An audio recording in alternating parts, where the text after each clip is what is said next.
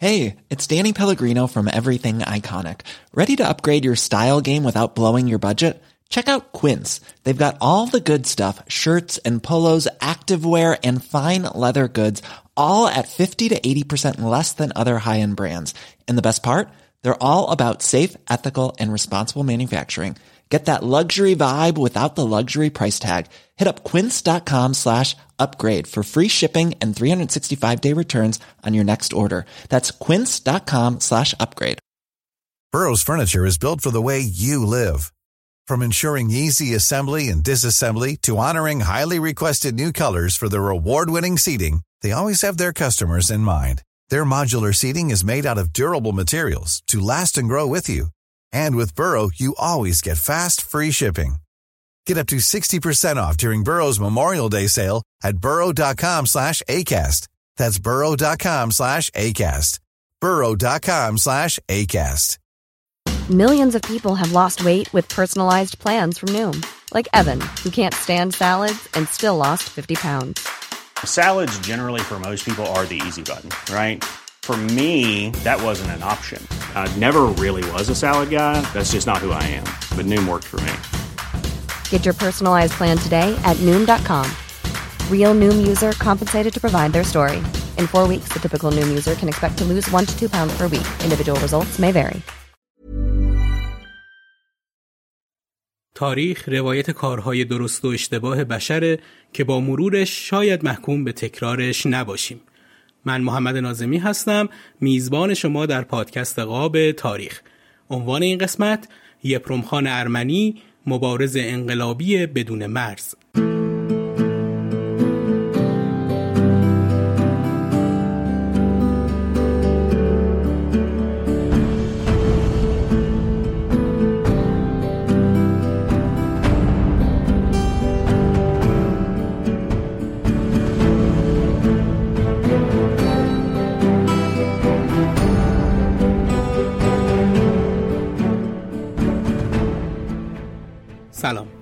به دهمین قسمت از پادکست قاب تاریخ خوش اومدید. پادکستی که تلاش دارم نگاهی گذرا داشته باشم به سیر زندگی و فعالیت های شخصیت های مهم ملی. همیشه گفتم که نمی‌تونم و اساسا نمیشه که تمام جنبه های زندگی شخصیت ها و همینطور نظراتی که دربارشون وجود داره رو تو این پادکست بیارم. پس روایت و نظری رو انتخاب می کنم و با بیانش این امید رو پیدا می کنم که دربارش و بقیه نظراتی که وجود داره مطالعه بیشتری کنید و به نگاهی برسید که به حقیقت نزدیکتر باشه. تو قسمت اول و سخنی با مخاطبین عزیز بیشتر در این مورد صحبت کردم که اگه نشنیدید پیشنهاد می‌کنم حتما بهش رجوع کنید تا بیشتر با خط مشی این پادکست آشنا بشید. اما طبق روال چند قسمت اخیر پادکستی که می‌خوام تو این قسمت بهتون معرفی کنم پادکست تاریخیه ولی از جنسی متفاوت. پادکست مزگو به میزبانی مریم فتاح خیلی خوب و شنیدنی به سراغ روایت تاریخ غذاها رفته و از سوشی و سوپ و پیتزا گفته تا بستنی و کیک و فلافل. تحقیق خوبی برای این پادکست انجام شده و روایت مریم هم این پادکست رو شنیدنی کرده که پیشنهادم به شما دنبال کردن این پادکسته. لینک کانال کست‌باکس پادکست مزگو رو تو توضیحات این بخش قرار دادم. خب بریم سراغ این قسمت از پادکست و شخصیتی که قراره بهش بپردازم. با کمک گرفتن از متن آقای مازیار وکیلی که در سایت رویداد 24 منتشر شده و مطالبی که از منابع دیگه استفاده کردم و به این متن اضافه شده از یپرمخان ارمنی صحبت می‌کنم. از مشاهیر ایران و چهره های بسیار تاثیرگذار عصر مشروطه که دربارش همیشه نگاهی دوگانه وجود داشته. بعضی ها اون رو مبارزی بزرگ می‌دونن که مشروطه رو احیا کرد و بعضی دیگه اون رو به خاطر خلع سلاح نیروهای ستارخان خائن به مشروطه می‌دونن.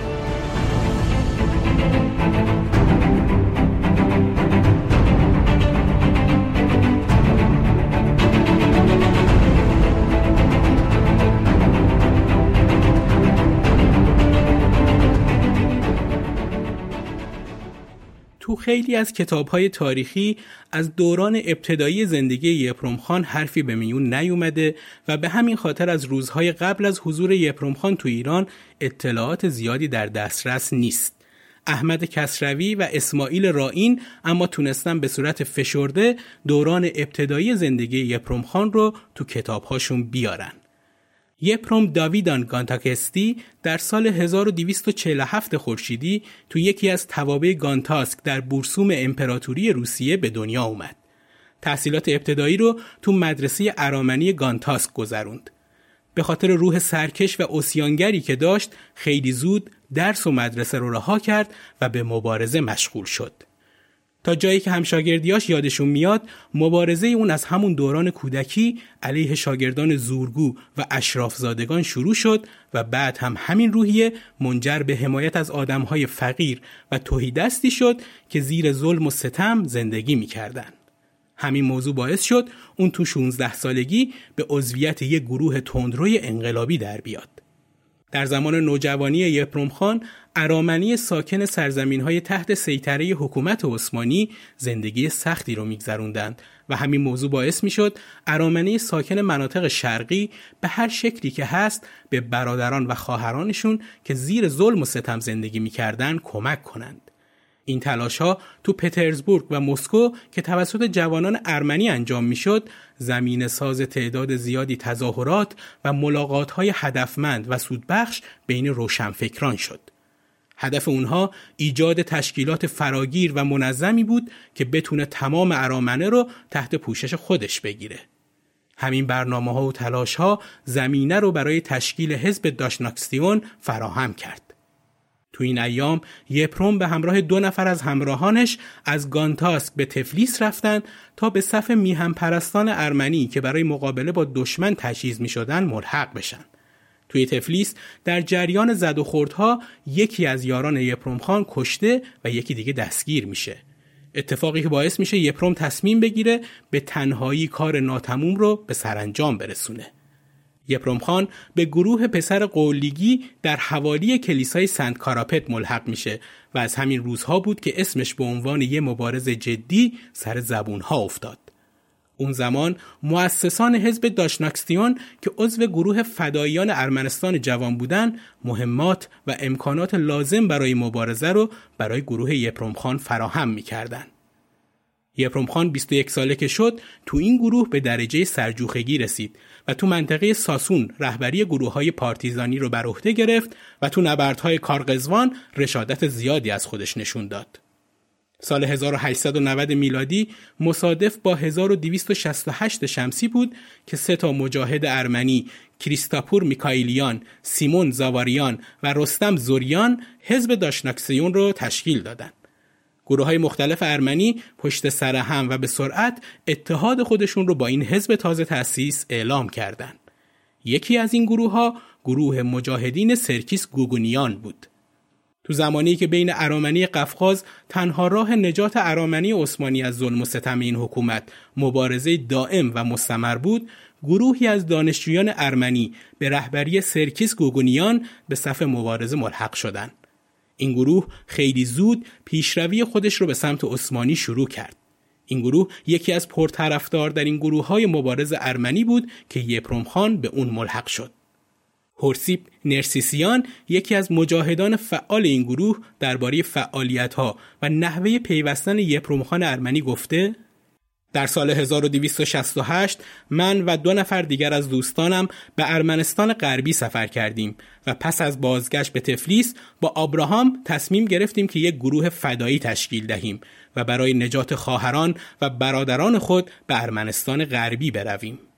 نخستین کسانی که به ما ملحق شدند یپروم و ویراپ بودند.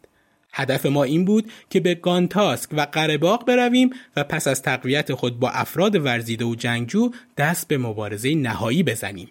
اما در این هنگام در تفلیس با شخصی به نام هاکوب از اهالی موش ملاقات کردیم و او با منطق ما را قانع کرد که مبارزات فردی و پراکنده هر چند هم تند و حاد باشد سمربخش نخواهد بود و تنها هنگامی به نتیجه خواهد رسید که همه ما با یکدیگر همکاری کنیم و همو بود که ما را با گروه گوگونیان آشنا ساخت.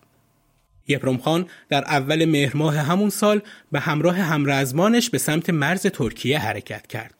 اما اتفاقی عجیب قبل از ورود به خاک عثمانی باعث شد که نه تنها این اقدام ارامنه برای ورود به خاک عثمانی شکست بخوره که سرنوشت یپروم هم برای همیشه دستخوش تغییر بشه این اتفاق برخورد مجاهدین ارمنی با نیروهای روس تو مرزهای عثمانی بود اونها که هیچ وقت فکرش رو هم نمی‌کردند. نیروهای روس از کمک اونها به هموطنان تحت ستم خودشون جلوگیری کنند درگیر یه جنگ نابرابر شدند جنگی که تو اون 27 نفر از مجاهدین دستگیر شدند دستگیر شدگان که یپروم هم یکی از اونها بود اول به زندان قارس و بعد به زندان تفلیس فرستاده شدن و بعد از دو سال سرگردانی تو زندان تفلیس به دست دولت تزاری که دل خوشی از نیروهای مجاهد نداشت به 24 سال تبعید با اعمال شاقه در جزیره ساخالین تو سیبری محکوم شدند. یپروم نتونست بیشتر از سه سال تبعید رو تحمل کنه و به همین دلیل خیلی زود تصمیم به فرار گرفت. تو یادداشت‌های خود یپروم خان اشاره زیادی به ماجرای فرارش نشده اما یادداشت‌هایی از یکی از همراهانش یعنی ملیک وجود داره که از فرار یپروم نوشته در زمستان سال دوم تبعید بود که یپروم به اتفاق یک ایرانی ارمنی به نام هوهانس و سه نفر روس نقشه فرار خود را طرح کردند. برای اجرای نقشه فرار قبل از هر چیز احتیاج به یک قایق بود که بتواند لاعقل پنج نفر را از جزیره دور کرده به سواحل برساند. همین قایق می توانست از طریق رودخانه ها فرار آنها را تسهیل کند. یپروم و چهار همپیمانش که نقشه فرار را طرح کرده بودند به دست خود این قایق را ساختند و در ماه جوان آن را به آب افکندند. همسوگندان از طریق رود آخوتسکی برالیو فرار از تبعیدگاه را آغاز کردند. بزرگترین مشکل در همان آغاز راه قرار داشت. تنگه ای که عبور از آن اجتناب ناپذیر بود در کنار امارت مخصوص نگهبانان تبعیدیان قرار داشت. برچ های امارت با مسلسل های سنگین تجهیز شده بودند. نگهبانان دستور داشتند هر نقطه سیاهی را که بر آبهای تنگه ببینند به گلوله ببندند. خان و یارانش با شجاعت تمام از این مرحله سخت جون به در بردند و تونستند بعد از سه ماه خودشون رو در وضعیتی بغرنج به خونه ملیک برسونند. ملیک درباره نحوه ورود یپروم به منزلش می نویسه در یک شب مهالود پاییزی هنگامی که با افراد خانوادم پشت میز نشسته و مشغول صرف چای بودیم زنگ در به صدا درآمد. همه ما غرق در تعجب شدیم. زیرا در آن شب به خصوص در چنان ساعت دیر وقتی نمی توانستیم انتظار هیچ کس را داشته باشیم.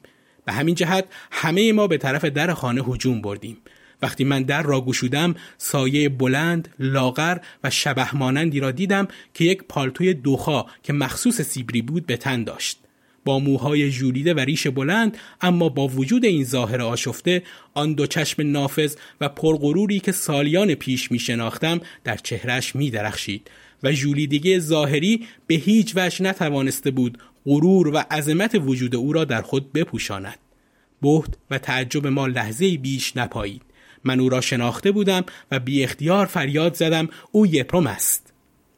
تبعید تو سیبری از خان انسانی آگاه به وجود آورد و اون را از جوانی پرشور و آرمانخواه تبدیل به رهبر انقلابی قدرتمند کرد.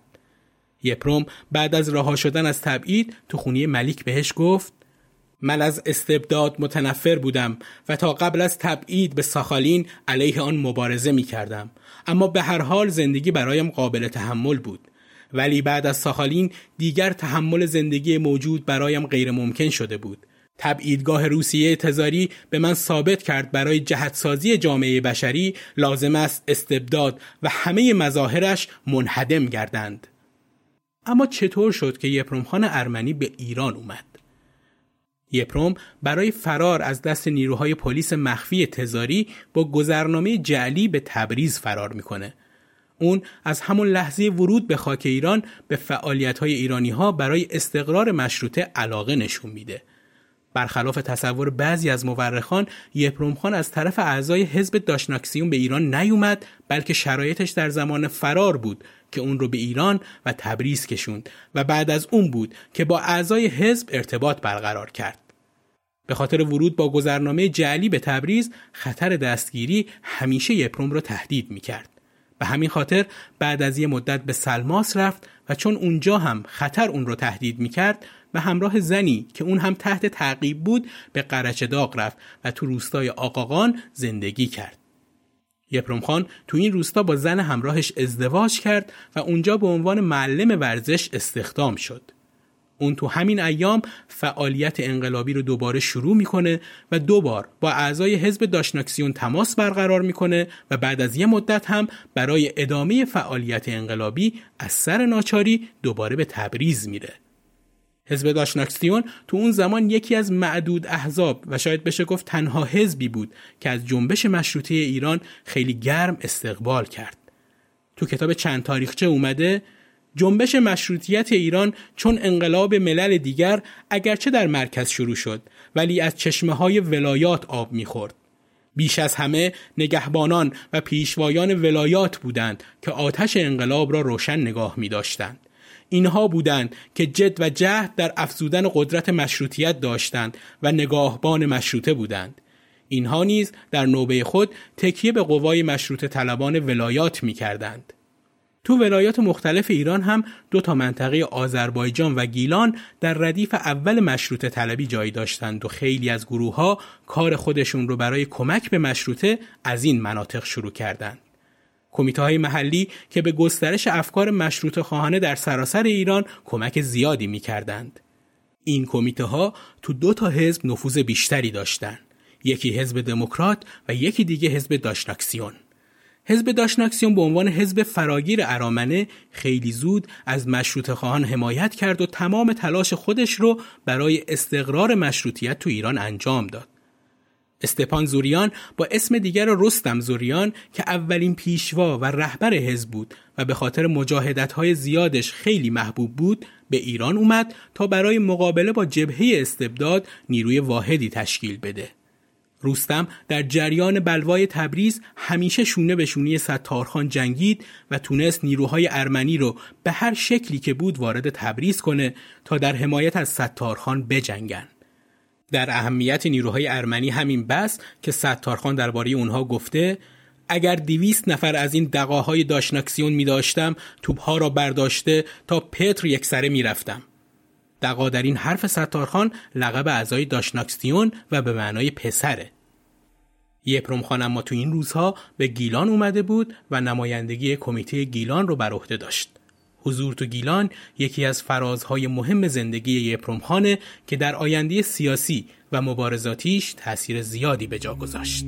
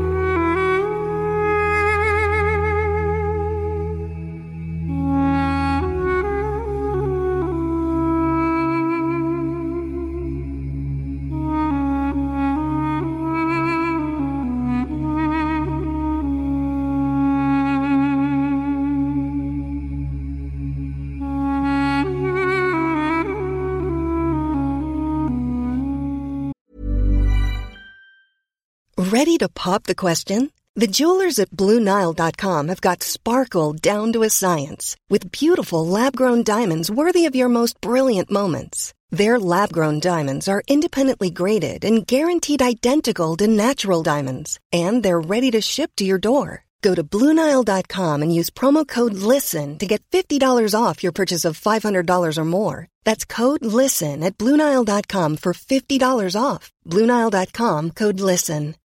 Millions of people have lost weight with personalized plans from Noom, like Evan, who can't stand salads and still lost 50 pounds. Salads, generally, for most people, are the easy button, right?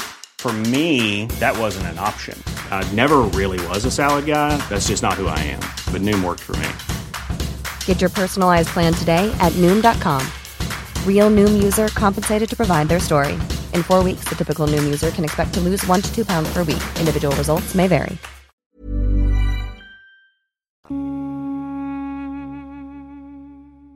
یپرم خان بعد از ورود به ایران برای تأمین معیشتش دست به کارهای مختلفی زد و شغلهای مختلفی رو تجربه کرد که همگی این کارها به اون برای ارتباط با هواداران مشروطه کمک کردند. یپروم بعد از ورودش به ایران کارهایی مثل راهسازی، مقاطعه کاری ساختمانی و تأسیس کوری آجرپزی انجام داد که به اون این فرصت رو می‌داد تا با کارگران ارمنی و گرجی و روشنفکرای هوادار مشروطه روابط سیاسی برقرار کنه و به خاطر همین ارتباطات بود که شعبه گیلان حزب داشناکسیون رو تشکیل داد. فعالیت یپروم خان تا زمان آغاز استبداد صغیر خیلی چشمگیر نبود.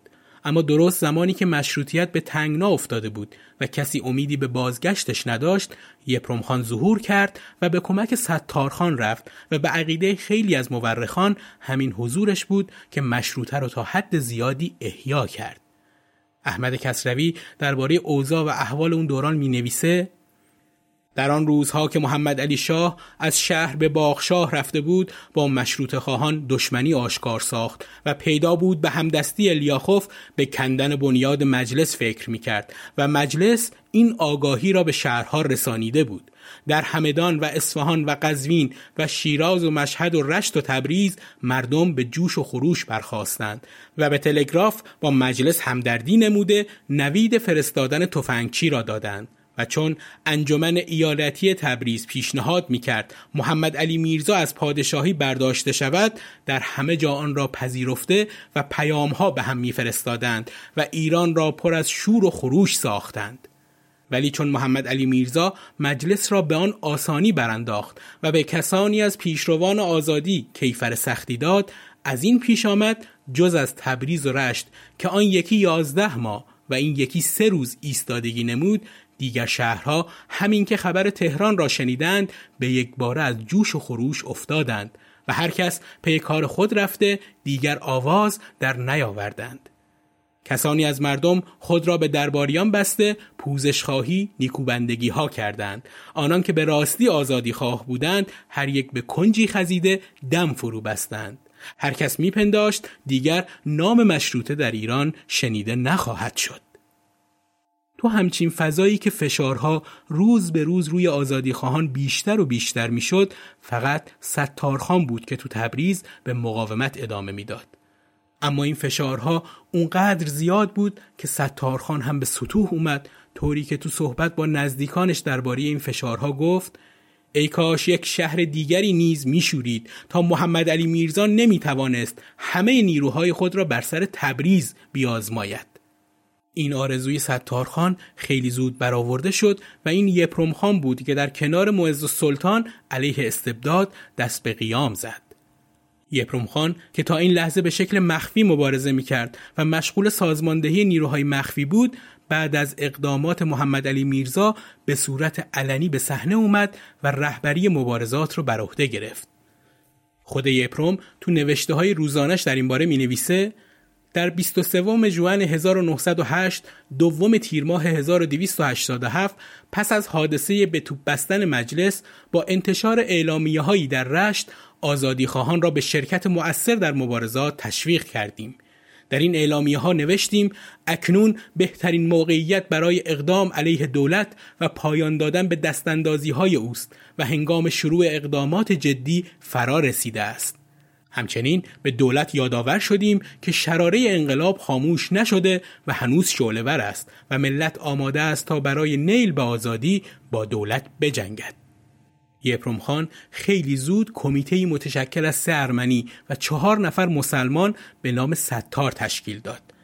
اعضای کمیته اول کار خودشون رو سوسیال دموکرات معرفی کردند و این به خاطر حضور گروه زیادی از گرجی های اهل رشت بود که افکار کمیته رو تحت تأثیر قرار داده بودند ولی در عمل از مرامنامه داشناکسیون پیروی می‌کردند اما چون کمیته ستار عملا کار زیادی انجام نمی‌داد یپروم به انزلی رفت و کمیته برق رو تأسیس کرد کمیته برق از مرامنامه سوسیالیست های انقلابی پیروی می‌کردند و با کمیته ستار هم به مشکلاتی برخوردند.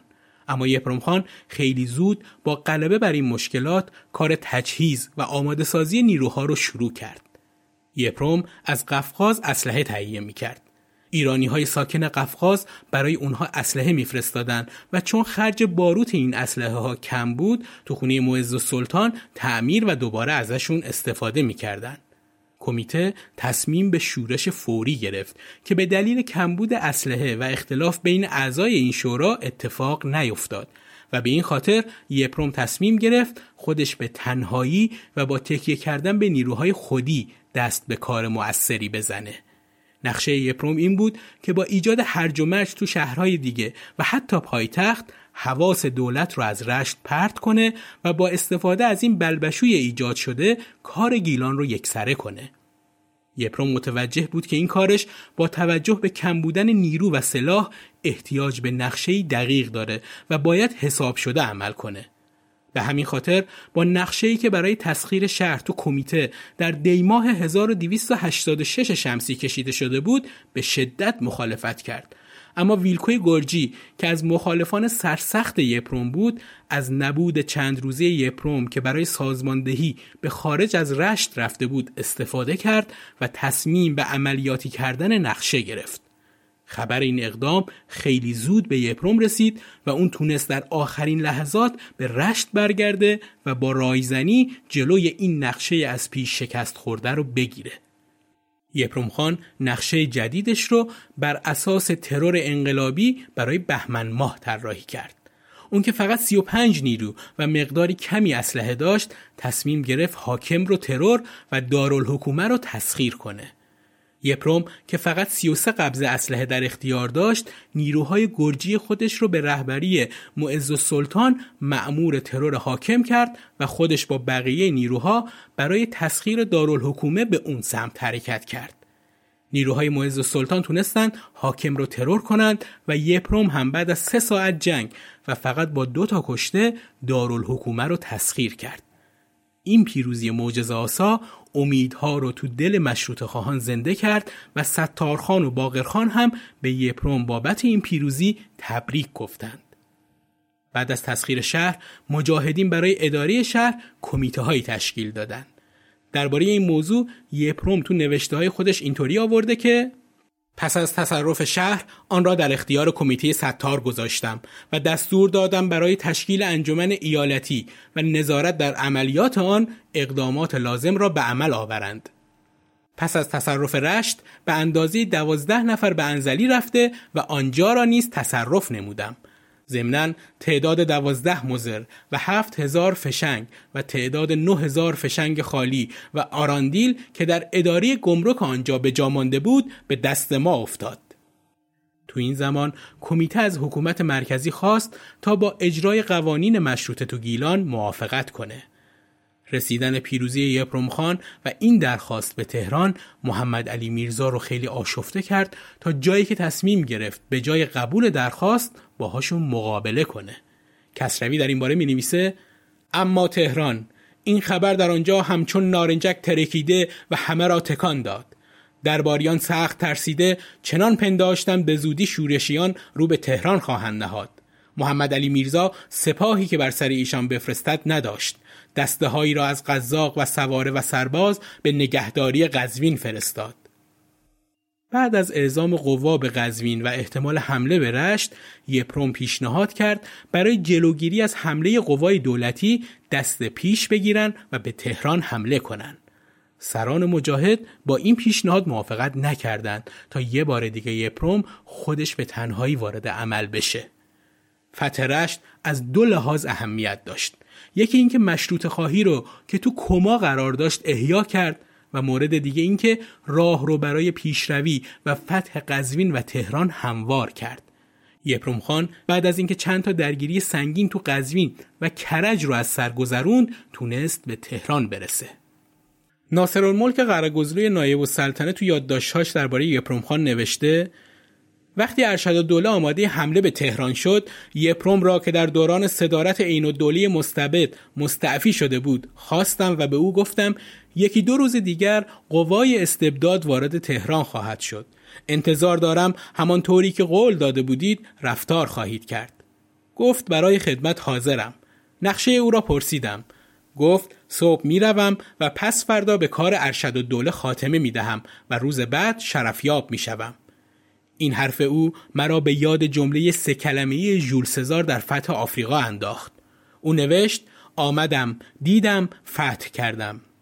پیش خودم فکر کردم اگر یپروم رفت و فتح کرد بزرگتر از ژول سزار است. چون او بعد از فتح کردن نوشت و یپروم قبل از رفتن همان مطلب را گفت. احمد کسروی درباره حال و هوای اون روزهای تهران می نویسه در این هنگام محمد علی میرزا در سلطنت آباد نشسته ناامیدانه روز را میگذراند و امیر بهادر و دیگر هواداران نزد وی بودند و دو هزار سواره و سرباز گرد سر داشتند وزیران و درباریان و دیگر شناختگان در قلحک و زرگنده گرد آمده چشم به راه پیشامدها بودند و هر یکی به اندیشه آینده خود پرداخته در جستجوی راهی بودند که با آزادی خواهان بپیوندند. یپروم هم توی خاطراتش ماجرای تصرف بهارستان رو اینطور شهر میده. من به اتفاق سالار حشمت وارد شهر شده بودم. او را در اطراف دروازه جا گذاشته و به سوی امارت مجلس شورای ملی شتافتم و بهارستان را متصرف شدم. چون در صدد تصرف مجلس سپه سالار که با عظمت خود سنگر مناسبی محسوب می‌شد برآمدم به مقاومت شدیدی برخوردم. جنگ خونینی در گرفت. پس از دو ساعت زد و خورد مسجد را هم به تصرف درآوردیم. قوای دولتی پس از دادن تلفات سنگین پا به فرار گذاشت و در نتیجه جنگ تمام شد. این توضیحات نشون میده که به نوعی یپروم خان تونست با کارهاش مشروطه رو که در آستانی نابودی بود احیا و از فرو ریختنش جلوگیری کنه. البته نباید این رو فراموش کنیم که پیروزی مشروطه کاری نبوده که به تنهایی انجام بشه و حتما گروه های دیگه از شهرهای دیگه مثل قوای آذربایجان و قوای بختیاری ها نقش مهمی تو این کار داشتن پیشنهاد می‌کنم که قسمت سردار اسعد بختیاری رو بشنوید تا نقش اونها رو هم در این واقعه مرور کنید. بالاخره مقاومت نیروهای دولتی در 25 تیر ماه 1288 با شکستشون تموم شد. بعد از پیروزی مشروط خواهان کمیسیونی تشکیل شد به نام کمیسیون عالی که حالت یک کابینه موقت رو داشت. تو این کابینه یپروم خان به ریاست شهربانی منصوب شد. علاوه بر این یپروم خان فرماندهی کل قوای دولت رو هم بر عهده داشت. این دوتا شغل به طور کامل اون رو درگیر کرده بود و اون وقت خودش رو صرف سرکوب حامیان محمد علی شاه و برقراری نظم و امنیت می‌کرد.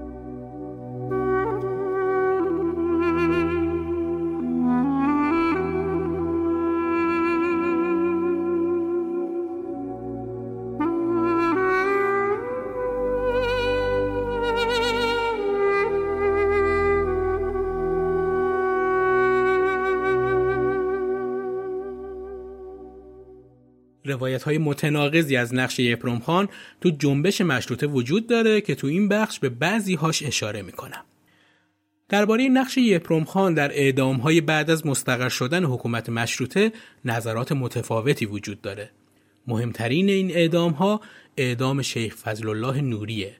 اعدامی که تاریخ نویس های مشروطه رو به دو تا دسته کاملا متضاد تقسیم کرده.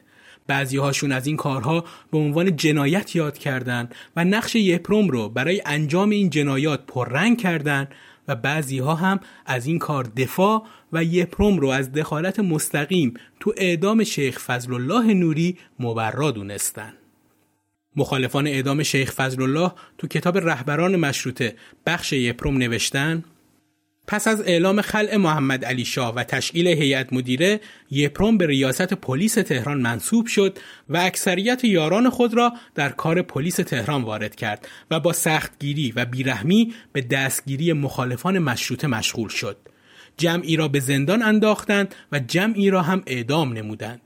فجیع ترین جنایتی که مشروط خواهان در این ایام مرتکب شدند اعدام شیخ فضل الله نوری بود. این عمل به روحانیت لطمه بزرگی زد و یپروم در این جنایت اصرار ورزید. سپهدار راضی بود و سردار اسعد هم سکوت کرد. یک محکمه انقلابی از جمعی بیعقیده و معمور تشکیل شد و حکمی صادر نمود و شیخ را واجب القتل و مفسد فل ارز دانست.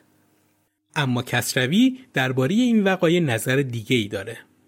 هرچه هست حاج شیخ فضل الله بدخواه مشروطه شناخته شده و نامش بر سر زبانها افتاده بود و در ماهای آخر خودکامگی محمد علی میرزا که آقا سید علی یزدی و پار ملایان دیگر که فرصت را از دست نداده مشروط خواهی نمودند و خود را از بدنامی بیرون آوردند و حاج شیخ فضل الله تنها ماند.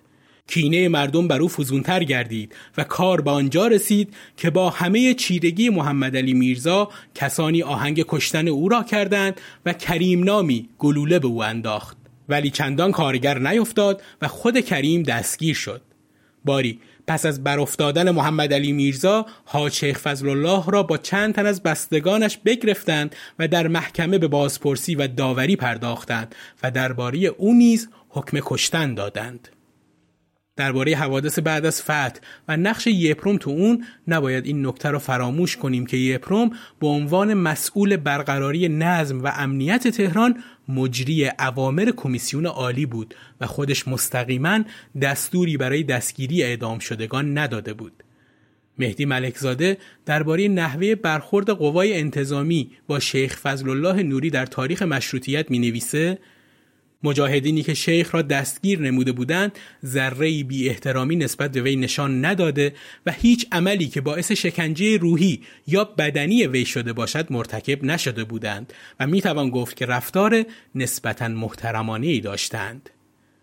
مهدی انصاری در کتاب رویارویی دو اندیشه درباره نقش یپروم تو دادگاه شیخ فضل الله نوری می نویسه ضمن سوالات یپروم از در پایین آهسته وارد شد و پنج شش قدم پشت سر آقا برای او صندلی گذاشتند. نشست. آقا ملتفت آمدن او نشد. یک مرتبه آقا از مستنطقین پرسید یپروم کدام یک از شما هستید؟ این روایت دو تا مسئله رو روشن می‌کنه. یکی اینکه یپروم خان شیخ رو دستگیر نکرده بود. چون اگه اینطوری بود شیخ اون رو میشناخت و نیازی به سوال پرسیدن نداشت. دوم اینکه یپروم عضو دادگاه نبود و برای اون صندلی جداگانه گذاشتن و تو جایگاه اعضای دادگاه عالی انقلاب ننشست. یپروم تو این روزها عملا حافظ و نگهبان مشروطه و مقابله با توده های هواداران استبداد شده بود و با قدرت علاوه بر برقراری نظم تو ایران به سازماندهی نیروهای پراکنده تحت امر نظمیه هم مشغول بود.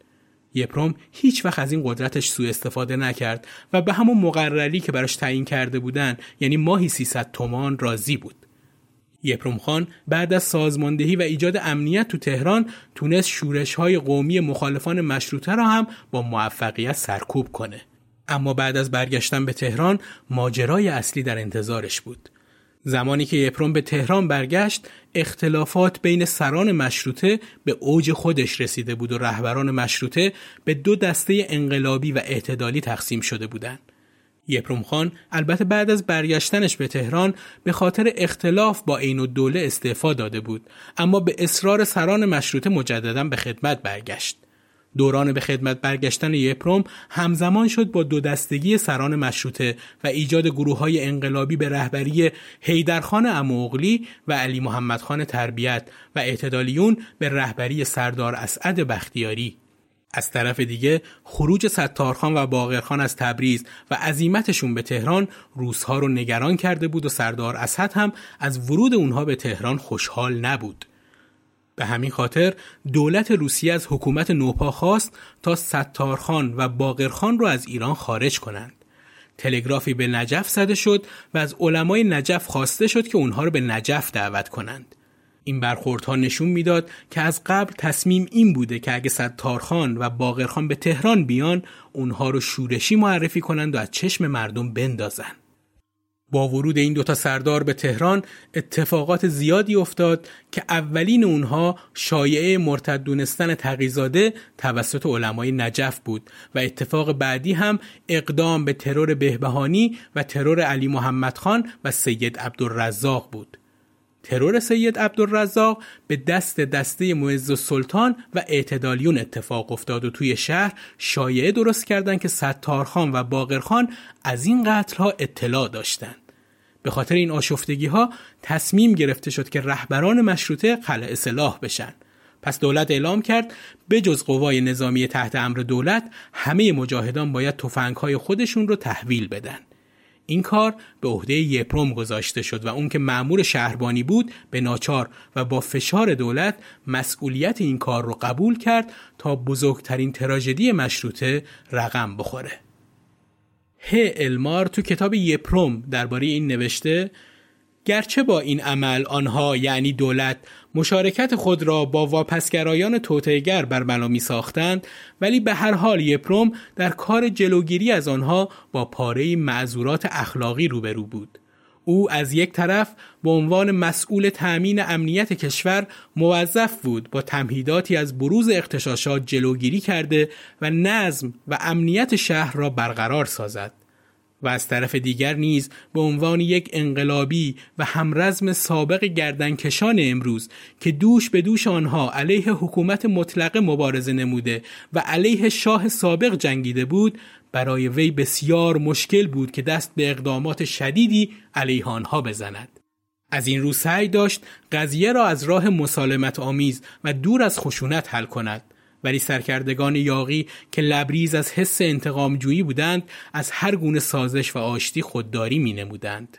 آنها با اتکاب نیروی خود و شاید هم پشتیبانی حامیانش نه تنها ضرب العجل تسلیم سلاح و ترک پارک را ندیده گرفتند بلکه خود آغازگر منازعات شدند. آنها بر روی نیروهای انتظامی مستقر در اطراف پارک که دورادور مراقب اوضاع بودند آتش گشودند و ماهیت اصلی خود را علنی ساختند. در مقابل چنین رفتار تحریک آمیزی یپروم چه می توانست بکند جز اینکه با اقدامی نظامی حرکت سرکش آنها را که اکنون دیگر به یک شورش علنی تبدیل شده بود سرکوب نماید در مقابل کسروی درباره این ماجرا میگه روز پنجشنبه دوازدهم تیر ماه چون ستارخان از مجلس بازگشت چنان که در آنجا زبان داده بود به کسان خود دستور داد که تفنگ و فشنگ خود را گرد آورده برای سپردن به دولت آماده باشند و چنین گفت کاری نکنید که کاسه بر سر ما شکنند. کسانی از پیرامون ناخرسندی نموده می‌گفتند با این دشمنی که میان شما با یپرومخان و دیگران است پس از گرفتن ابزار جنگ با شما و سالار رفتار دیگر پیش خواهند گرفت. ستارخان گفت این دولت را ما خودمان برانگیخته ایم و شایسته نیست که با او نافرمانی کنیم. همینطور که تو این دوتا روایت می‌بینیم چند نکته رو نباید از ماجراهای پارک عطابک فراموش کنیم. نکته اول اینکه صحبت ها درباره اتفاقات پارک عطابک خیلی متناقضه. بعضی از تاریخ نویسا عامل اصلی این حادثه رو سردار اسعد بختیاری می‌دونند که حتی تو کتاب خاطرات و یادداشت‌های خودش نیروهای دولتی حاضر در پارک عطابک رو اکثرا از بختیاری ها و رهبری اونها رو بر عهده پسرش جعفر قلی خان سردار بهادر ذکر کرده. و نقل قول مشهوری هم از سردار اسعد بختیاری در این باره اومده که گفته اولین کسی که تصمیم دولت را مبنی بر خل اصلاح به کار ببندد خود من خواهم بود. از طرف دیگه محیط تباتبایی عامل اصلی واقعی پارک عطابک رو قوام السلطنه می‌دونه که شخصا دستور حمله رو صادر کرده.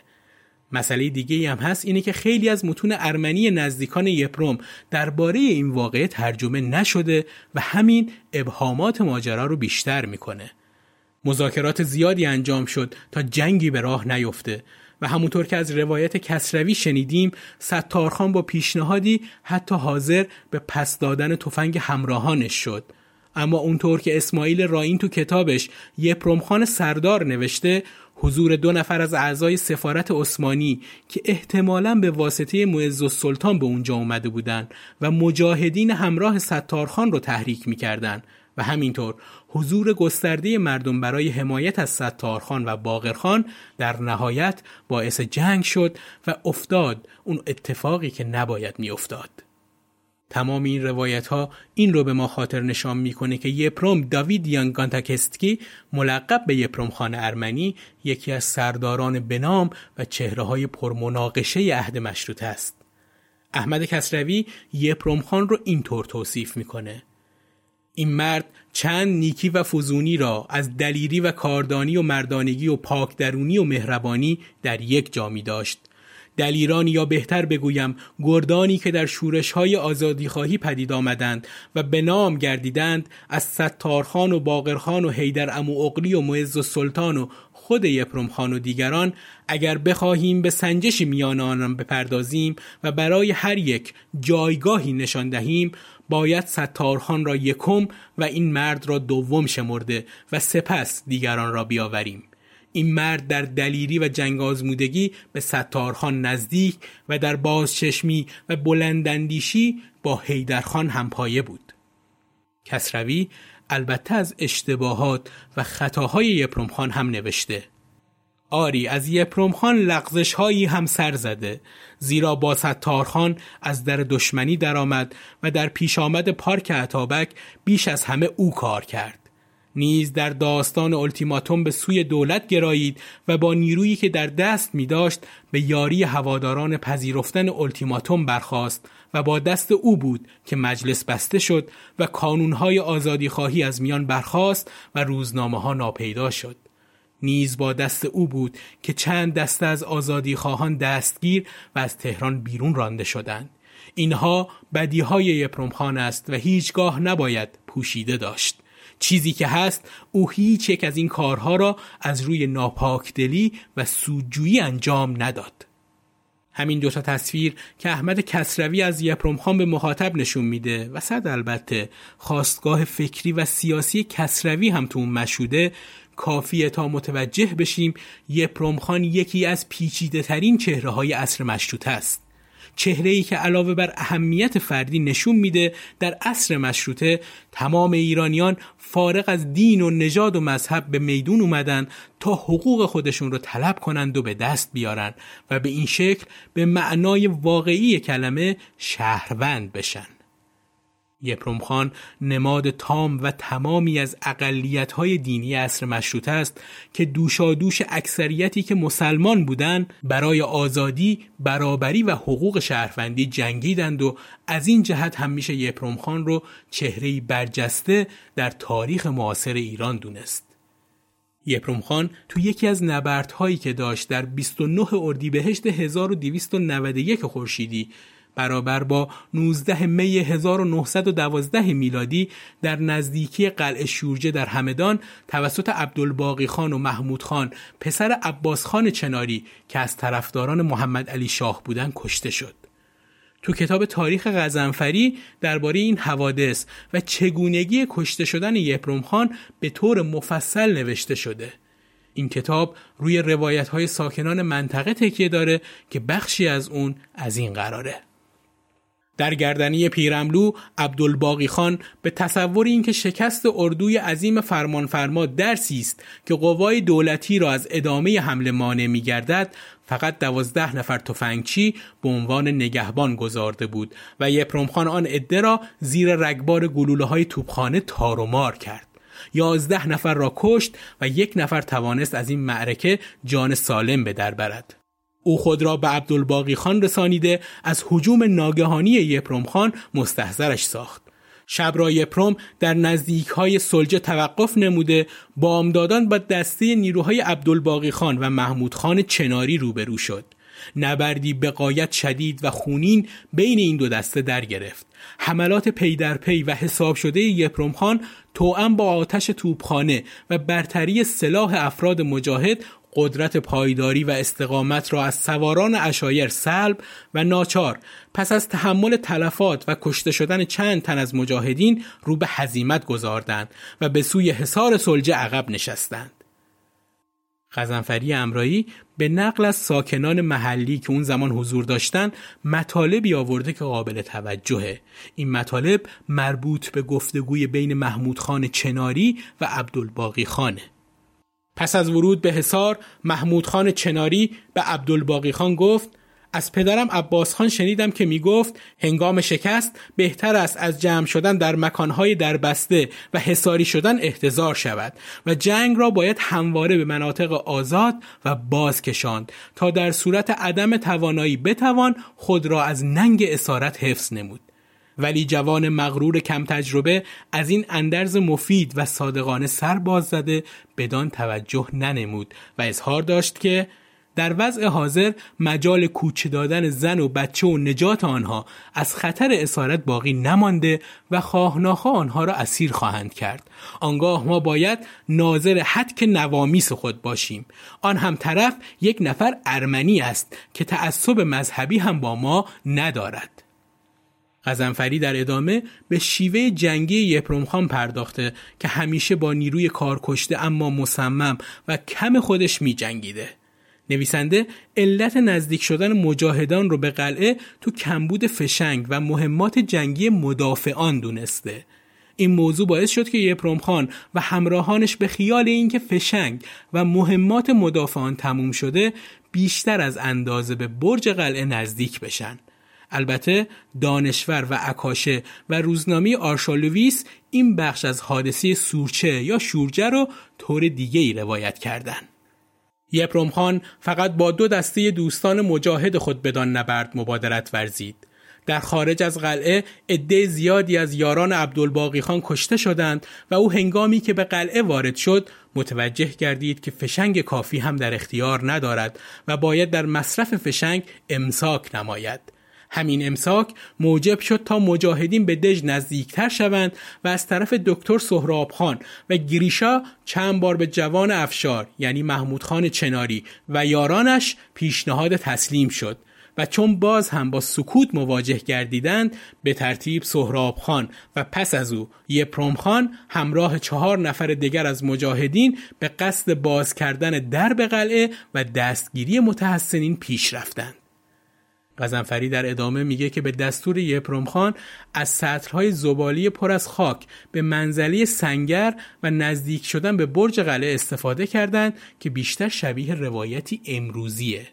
اون گفتگوی دورادور بین محمود خان چناری و یپروم خان هم آورده که یپروم خان می‌خواسته قلعه نشینان تسلیم بشن. تو نوشته اکاشه هم به این موضوع اشاره شده. در حالی که منابع دیگه اینطور می نویسن که اول دکتر سهراب خان کشته شد و بعد یپروم خان که قصد نجات دوست خودش رو داشت امرایی اما معتقده که اول یپروم خان و بعد سهراب خان کشته شدن و کشته شدن یپروم خان رو هم به محمود خان چناری نسبت میده که با نوشته محمود مردوخ هماهنگه. یپروم دستور داد تعدادی سطل زباله را پر از خاک کرده خود و چند تن از رفقا در پناه آنها قرار گرفته و با این روال شروع به پیشروی کردند. همین که به نقطه صدارت رسیدند یپروم فریاد زد مقاومت بدون فایده است تسلیم شوید وگرنه کشته می شوید. محمود خان چناری در آن لحظه در برابر یپروم قرار گرفته اظهار داشت تو که هستی که این گونه به ما فرمان می دهی خودت را معرفی کن تا بدانیم چه کاره هستی. یپروم از پشت سنگر بلند شده گفت من یپروم خان هستم. فرمانده مجاهدین فورا نزد من بیایید. به شما امان می دهم ولی محمود خان به محض دیدن یپروم بیدرنگ او را هدف قرار داد و با یک گلوله سربی به زندگیش خاتمه داد و کشور ایران را از وجود چنان جانباز فداکاری محروم ساخت. پس از کشته شدن یپروم خان عبدالباقی خان نیز دکتر سهراب را با گلوله از پا درآورد. آرامگاه یپروم خان در کلیسای مریم مقدس تهران قرار داره و آثار باقی مانده از یپروم خان تو موزه کلیسای وانک در اصفهان قابل بازدید برای عمومه.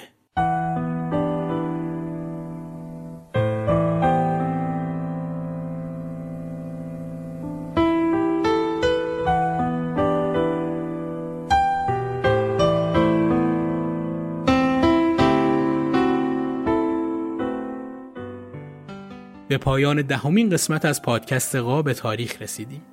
یکی از کمک هایی که به ساخت این پادکست می‌تونید انجام بدید معرفی قاب تاریخ از طریق شبکه های اجتماعی خودتونه تا به همراهانمون در گشت و گذار تاریخیمون اضافه کنه. قاب تاریخ رو هم می‌تونید از طریق اینستاگرام و توییتر دنبال کنید و با ما در ارتباط باشید.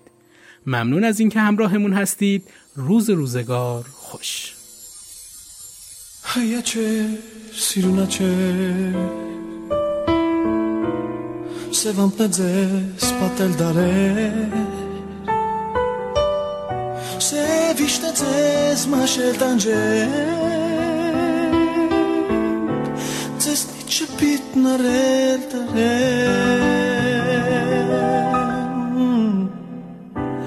Լուսիլը ճակ աչքեր տարտում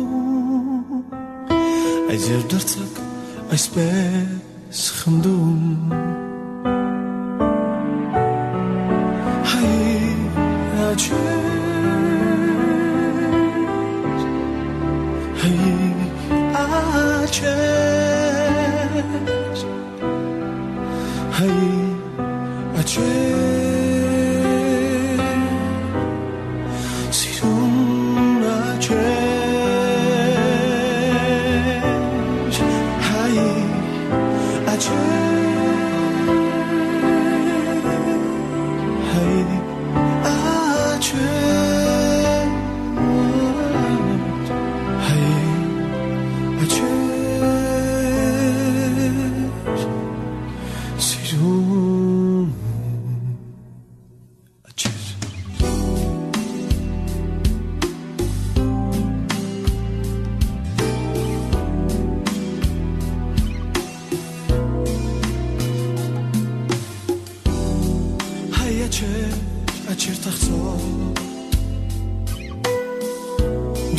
միշտ խոնար, դուք միշտ անջար Տանջվող մարդու համալացող Տարի միայն մեկ օր պայծար Լուսինը ճակ աչքեր տրտում Այս էր դարձավ այսպես խնդում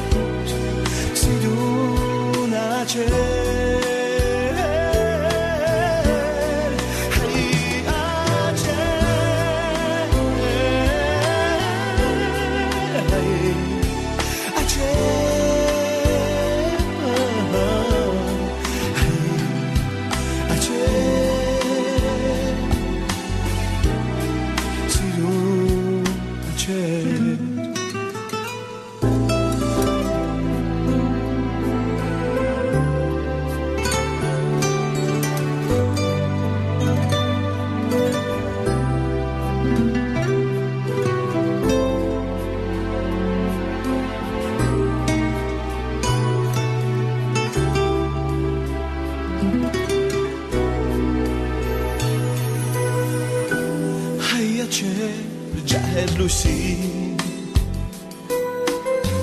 Է չի մտնի երկինքը ձեր Բացվել է դուրն արշալուսի Շուխկով լծրել երկիրը մեր Լուսի լճակ աչքեր տրտում Այս երդարձակ այսպես fundo.